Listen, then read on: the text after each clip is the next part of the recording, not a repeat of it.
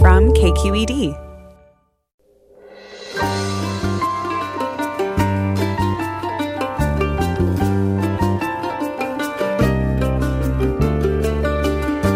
KQED Public Radio, I'm Michael Krasny. San Francisco-based writer Roberto Lovato says that as the son of Salvadorans, for him the ongoing humanitarian crisis of violence, perpetual war, and mass migration in his parents' homeland is, before anything else, personal. Lovato journeyed to El Salvador to deepen his understanding of his family's history and that of other Central American immigrants, all of which he recounts in his new memoir, Unforgetting, which he joins us to discuss.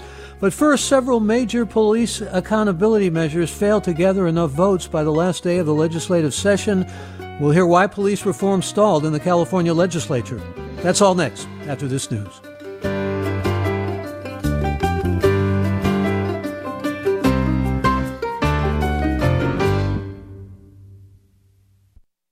Welcome to Forum. I'm Michael Krasny.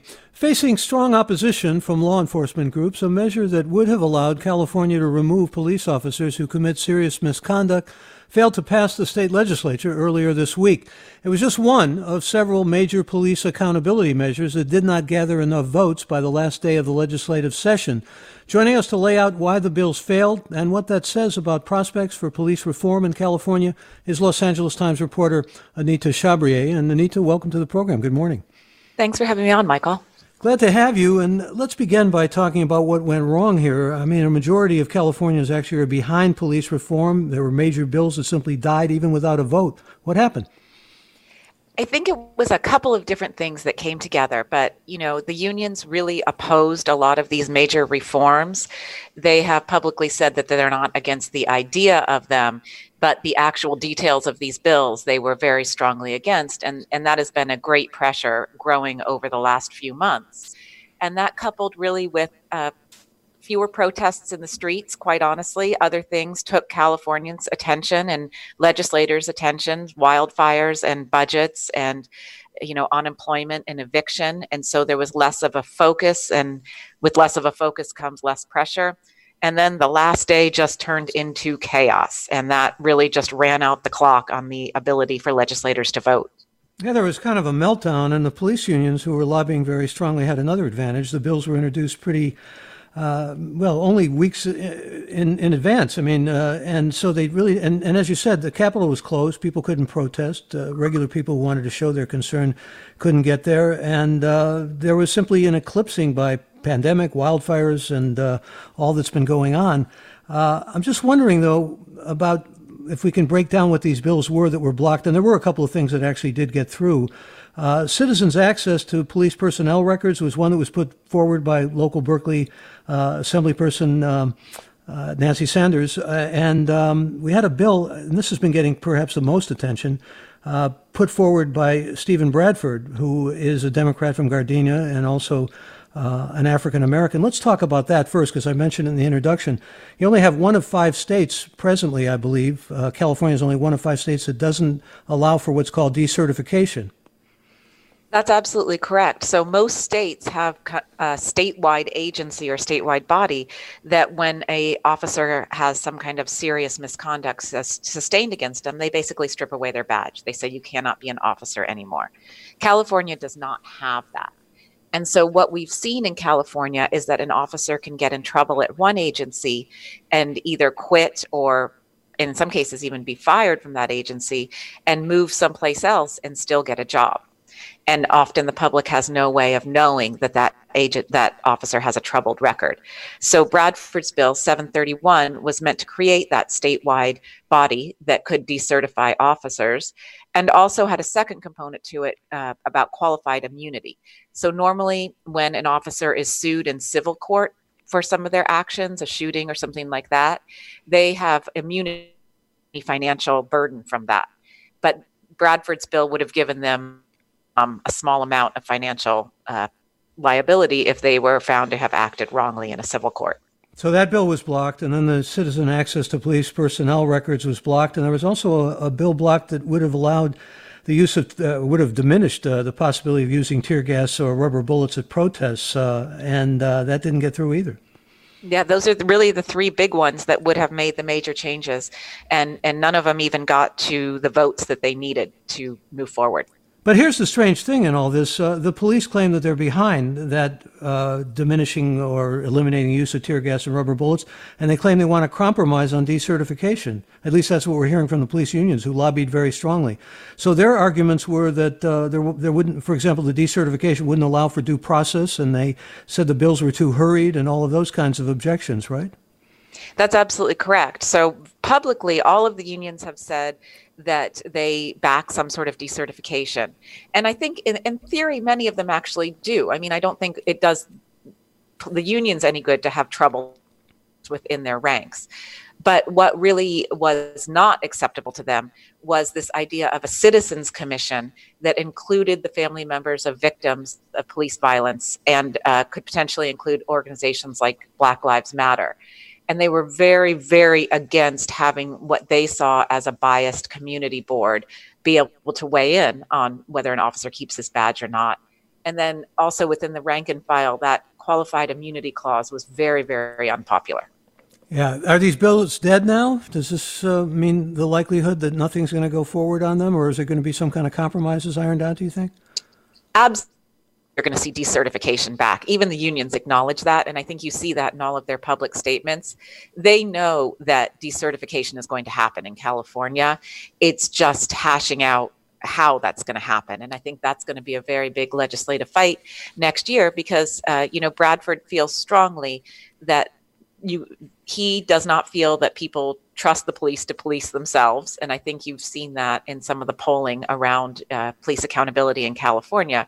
And so he feels very strongly about having that community panel part of it. And so I think that's going to be a big fight. I think you'll see the Skinner bill come back as well to open more police records. Again, we're talking about how police reform bills fared in the California legislature with Los Angeles Times reporter Anita Chabrier. And Anita, there were a couple of bills that actually went through. There was a measure passed requiring state attorneys general to investigate when police kill an unarmed civilian, and also a bill banning, chokeholds and neck restraints. The police didn't oppose these, and they got through. They did, but those bills are far more modest than they sound on the surface. So in the case of the chokeholds and the carotid holds, most agencies don't use those in California. And a few months ago, the governor Newsom asked the state agency to stop training for them. So actually, in the Bay Area, maybe some of your smaller agencies still are using them, but the big ones are not. So that was kind of acceptable, and there was some parts of the bill that were troublesome to law enforcement, but that wasn't as big of a deal. When it comes to the oversight of investigations of fatal shootings, again, that bill, it is a reform that passed, but the AG's office did not support it, has been very, very reluctant to step in on these investigations.